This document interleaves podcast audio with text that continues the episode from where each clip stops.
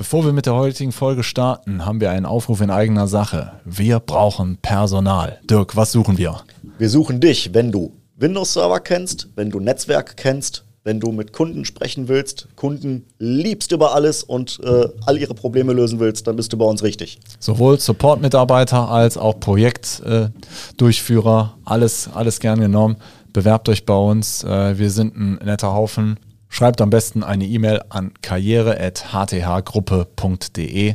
HTH-Gruppe als ein Wort. karriere.hthgruppe.de.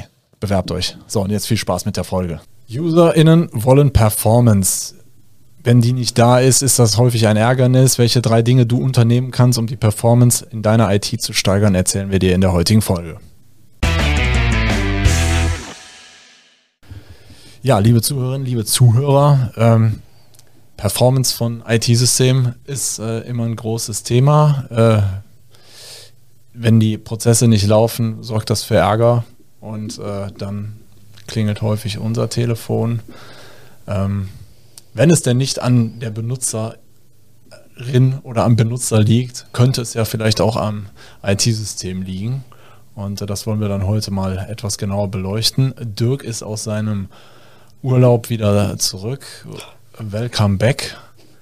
Ich glaube, Rock am Ring war angesagt. Ne? Ja. Ja, also ja. quasi bist genau. gut erholt, würde ich sagen. Ich bin richtig gut erholt, genau. Ja, Man hört vielleicht noch, also Rock am Ring ist ja schon ein bisschen her jetzt, äh, aber ich war ja tatsächlich jetzt am Sonntag auch noch auf einem Konzert einer bekannten deutschen Rockgruppe. Ja. Und äh, das hört man, glaube ich, an meiner Stimme. Haben die dich da als Sänger engagiert? Nee, aber ähm, man versucht ja trotzdem mitzuhalten. Ja, okay.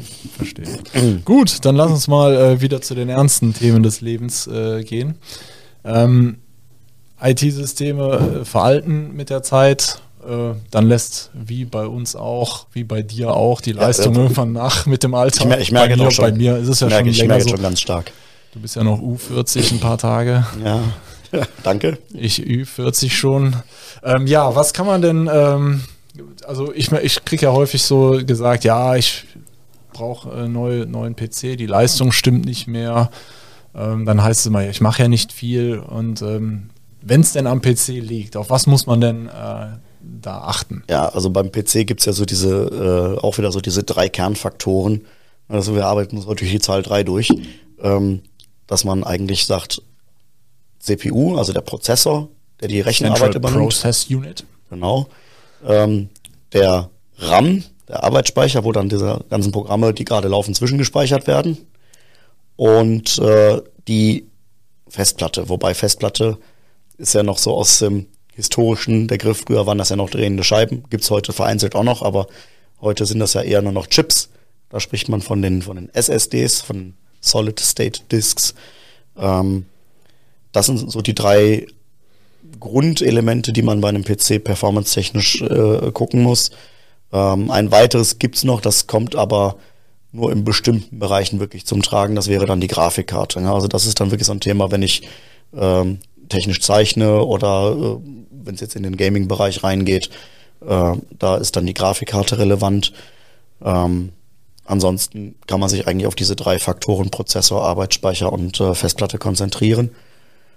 Und da ist es halt so, wenn ich jetzt feststelle, mein Rechner ist jetzt irgendwie träge, das ist, äh, ist mir alles zu langsam, könnte mal schneller gehen, ähm, dann wäre so der erste Blick einfach mal in den sogenannten Task Manager.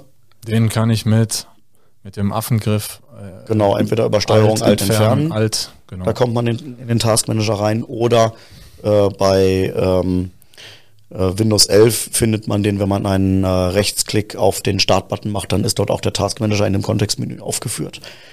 Äh, bei Windows 10 findet man den, wenn man irgendwo auf der äh, Programmleiste unten einen Rechtsklick macht und ins Kontextmenü geht, da ist er dann auch schon drin. Okay. Also da kann ähm, ich dann im Live-Betrieb sehen, wenn meine Performance gerade nicht stimmt. Also der Task Manager ist ja eigentlich auch so ein bisschen das das Wutanfall-Tool. Ja, genau. Verdammt ich weiß es, aber warum geht das jetzt hier nicht? Programm wegschmeißen. Zack. Da kann ich auch, äh, kann ich auch diesen, in diesen Abbrechmodus ja. gehen und das Programm gewaltsam schließen. Richtig. Aber ich habe da auch diese an der Seite die äh, Control-Panels, wo ich dann sehen kann, genau. wie ist die CPU-Auslastung gerade. Richtig, da interessiert uns halt besonders, es gibt in dem Task Manager mehrere äh, Reiter und da gibt es einen Reiter, der heißt Leistung und das ist der, der dann in dem Fall für uns interessant ist, weil dort sind quasi Diagramme zu sehen, wo ich die aktuelle Belastung von diesen Elementen sehe, die halt performance-technischen Einfluss haben. Also ich sehe, wie stark ist meine CPU belastet. Ich kann da auch direkt sehen, wie viel Kerne hat meine CPU, wie ist die getaktet, äh, was ist das überhaupt für eine CPU. Ich kann sehen, wie viel RAM ist in Benutzung, wie viel RAM habe ich überhaupt zur Verfügung. Ja. Ähm, weil das ist oftmals ein Thema, das äh, in ganz, ganz vielen Unternehmen sehen wir das, dass bei den Arbeitsplätzen die Rechner mit zu wenig RAM dimensioniert sind. Ja. Also ähm, der PC an sich, äh, von früher war man das ja auch äh, wirklich gewohnt, dass man den wirklich zehn Jahre hat laufen lassen, äh, weil man angeblich äh, seine Ansprüche auch nicht höher geschraubt hat. Äh, das ist eigentlich in der Regel ein Trugschluss, weil allein schon, was wir jetzt in den letzten zwei Jahren an Videokonferenzen durchgeführt haben. Klassisches Beispiel Teams. Ja. Wir hatten es eben im Vorgespräch schon gesagt, Teams ist als Anwendung relativ jung.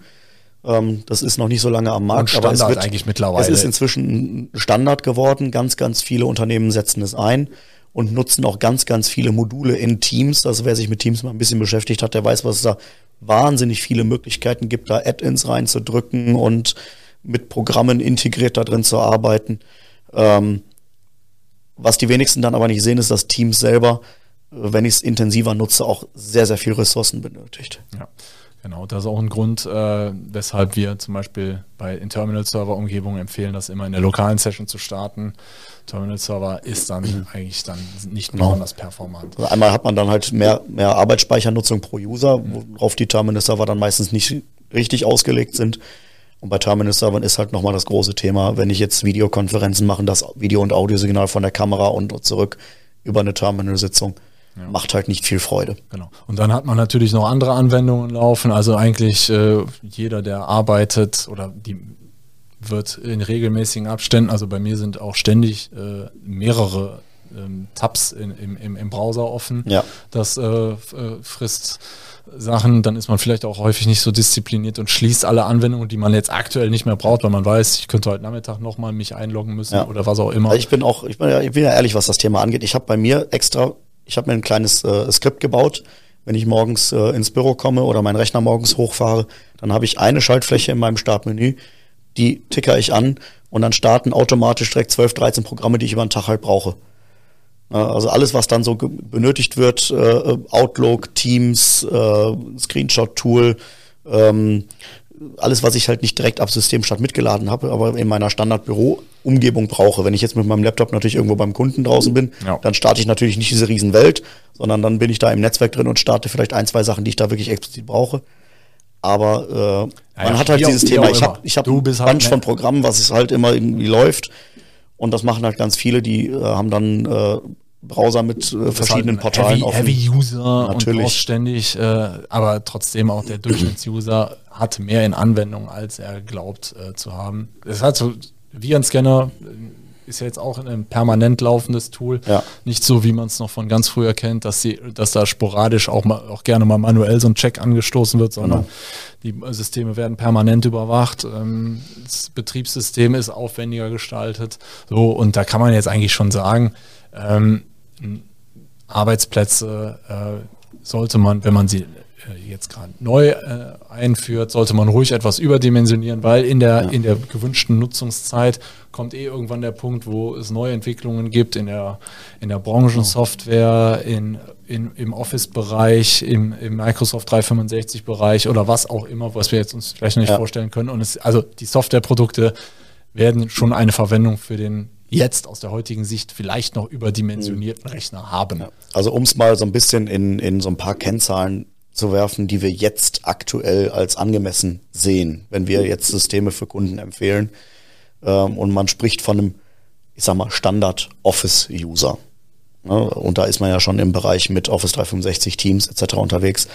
Dann sagen wir eigentlich in der Regel, es sollte vom Prozessor mindestens in die Richtung Intel i5 CPU gehen und äh, 16 Gigabyte Arbeitsspeicher. Über 2, über 2 Gigahertz auf jeden Fall. Ja, genau. Ne? Also eine möglichst hohe Taktung und äh, 16 Gigabyte Arbeitsspeicher und natürlich eine aktuelle SSD, aber das ist bei aktuellen Rechnern heute ja absolut Standard. Von daher ist das eigentlich kein Ding mehr, wo man so hundertprozentig drauf achten muss. Das ist eigentlich überall inzwischen gesetzt. Genau. Ja, gut, kommen wir zum zweiten großen Feld. Das ist dann natürlich der Server. Ja. Ähm, entweder man hat äh, selber einen Server äh, im Keller stehen oder entsprechend äh, irgendwo gehostet. Rechen, ja. Rechenzentrumsleistungen gebucht. Auch da kann es natürlich zu Engpässen kommen. Wir haben äh, eine, einen Kunden, der ähm, ja, äh, zwischen 10 und 20 Benutzern auf der, auf der Oberfläche hat. Ähm, da haben wir in der seit Einführung auch schon weitere Ressourcen hinzugebucht, weil einfach aufgefallen ist, das System ist träge. Mhm. Und das ist natürlich das Schöne im Rechenzentrum. Da kannst du es halt mit ein paar ähm, Klicks, dann. Klicks kannst ja. du dem halt neue Ressourcen zuweisen. Ähm, und du kannst es vor allen Dingen auch mal ausprobieren. War es jetzt das, war es jetzt ja, das? Ne? Genau. Also letztendlich greifen auch bei einem Server die gleichen Kernfaktoren wie bei einem Client. Ne? CPU, Allerdings, Arbeitsspeicher, Platten. Genau. Allerdings hast du beim Server natürlich das Ding, dass wenn dein, dein Unternehmen wächst, ähm, dann lässt man das vielleicht, hat man das vielleicht nicht so direkt am Schirm. Oh, jetzt habe ich vielleicht doppelt so viele Benutzer wie vor drei Jahren, dann ja. sollte man natürlich am Server auch ein bisschen was tun. Genau. Genau. Und wir haben als, ähm, also um, um, das jetzt ein bisschen abzukürzen, ansonsten haben wir hier den, denselben Aufbau. Ein Server ist ja im Prinzip ein riesiger PC ähm, mit anderen Aufgaben. Und dann haben wir jetzt noch den äh, Bereich Netzwerktechnik, mhm. bestehend aus Firewall, Switch, Verkabelung. Vielleicht können wir beim Server noch eine Sache ergänzen, weil es gibt gerade performancemäßig gibt es durchaus noch Aspekte, die man beim Server eher beachten kann als beim Client. Nämlich äh, je nach Aufgabe, die der Server erfüllt, läuft ja dann auch eine gewisse Applikation auf dem Server, zum Beispiel eine Datenbank. Und äh, wenn man jetzt Performance-Probleme hat, gibt es ganz oft Modifikationen, die man in den Einstellungen machen kann, um die Performance äh, zu optimieren am Server für ja, diese gut, Aber das, das, ja? das, das, äh, trifft auf den Client auch zu, dass er da Sachen optimiert. Ja, nicht so wie beim Server. Ja. Also beim Client läuft die Optimierung darauf hinaus, dass ich sage, ich beende mal Programme, die ich nicht brauche. Genau, gut. Das äh, ist dann aber meistens eine Sache, die äh, vom, vom Softwarehersteller genau. zu leisten ist. Genau. Ja. Gut. Aber nur um es mal mit reingebracht zu haben, auch da gibt es noch Möglichkeiten, Performance-Verbesserungen äh, zu erzielen. Ja, und dann kommen wir halt zu dem Teil, was du jetzt gerade noch angesprochen hast, Netzwerk. Genau. Ähm, auch da gibt es natürlich Möglichkeiten, Performance zu verbessern.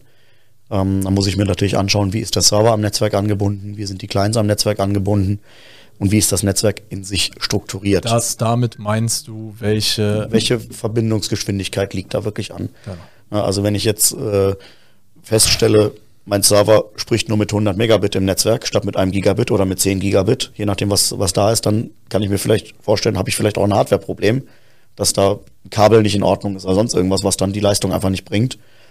Ähm, das kann aber auch ganz ja, banal eine strukturelle Geschichte sein, ähm, dass ich jetzt, wenn das eine gewachsene Struktur ist, eine Büroumgebung, wo immer wieder Büros dazugekommen sind, man hat da irgendwo sich mal eingemietet, hat dann peu à peu dazu Räume angemietet, ähm, dass dann einfach so eine Struktur entstanden ist. Ich habe den Server, dann habe ich ein Büro weiter eine äh, 8-Port-Switch, dann habe ich zwei Büros weiter noch eine 8-Port-Switch, die sind dann immer schön hintereinander geschaltet und am Ende der wundert sich, warum sein Netzwerk langsam ist.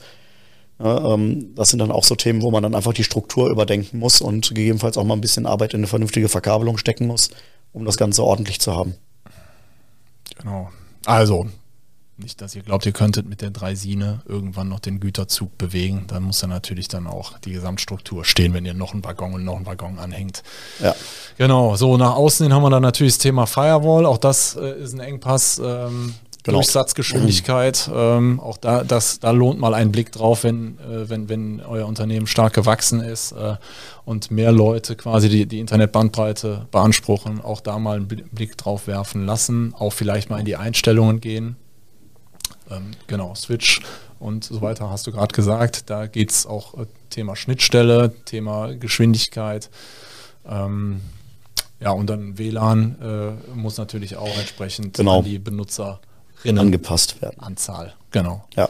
Und auch an die Fläche, die abgedeckt werden muss. Das ist halt auch immer so ein Thema. Ne? Wenn ich jetzt einen Access Point habe und möchte damit 30 Büros abdecken, das wird nicht funktionieren. Ja.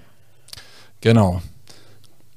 Nach der Reihenfolge kann man vielleicht äh, dieses Thema mal so ein bisschen untersuchen. Das Einfachste ist sicherlich einfach mal einen Blick auf den eigenen PC zu werfen. Danach schaut ihr euch an, als zweiten Punkt, wie ist mein Server so aufgebaut. Lässt sich eigentlich auch recht äh, schnell feststellen. Bei Netzwerkthemen ist es häufig so, dass man an vielen verschiedenen Stellen mal probieren muss. Ähm, aber auch das lässt sich lösen.